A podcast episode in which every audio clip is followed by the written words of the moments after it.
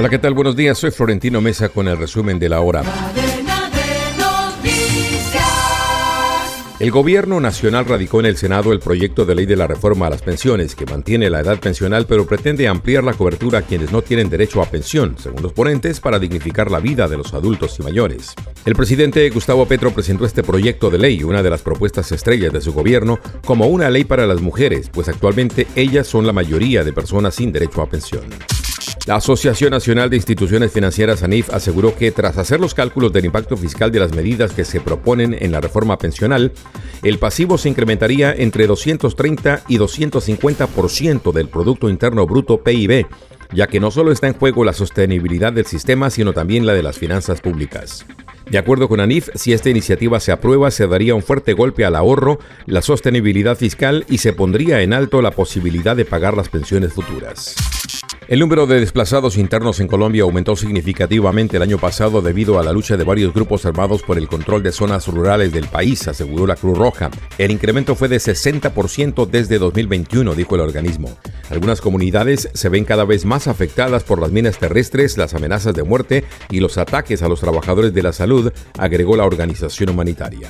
La Policía Nacional confirmó la captura de dos sujetos señalados de ser miembros del cartel de Sinaloa, quienes se encontraban en el país liderando la producción de fentanilo. En la operación que terminó con la captura de los delincuentes participaron autoridades de Grecia y Guatemala. La captura de estos individuos se logró en la Operación Conjunta San Martín y se confirmó que los detenidos tienen fines de extradición a los Estados Unidos. En total fueron capturadas siete personas entre las tres naciones.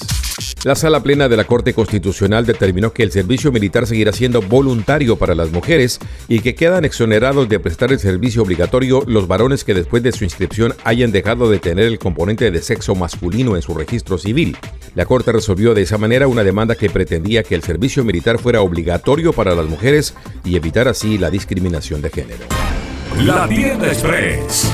Llegó la Tienda Express, el más espectacular programa de fidelidad para tenderos y consumidor final.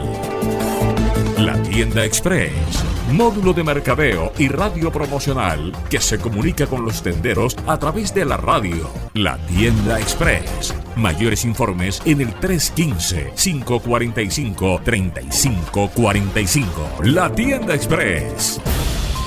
La selección Colombia femenina de boxeo escribió una gran historia para el país porque aseguró con el paso a las semifinales de cuatro de sus pugilistas la consecución de cuatro medallas en el IVA Women's World Boxing Championship, cita global que tiene como epicentro Nueva Delhi en la India. Al llegar a esta instancia, las boxeadoras colombianas han asegurado al menos medalla de bronce del certamen.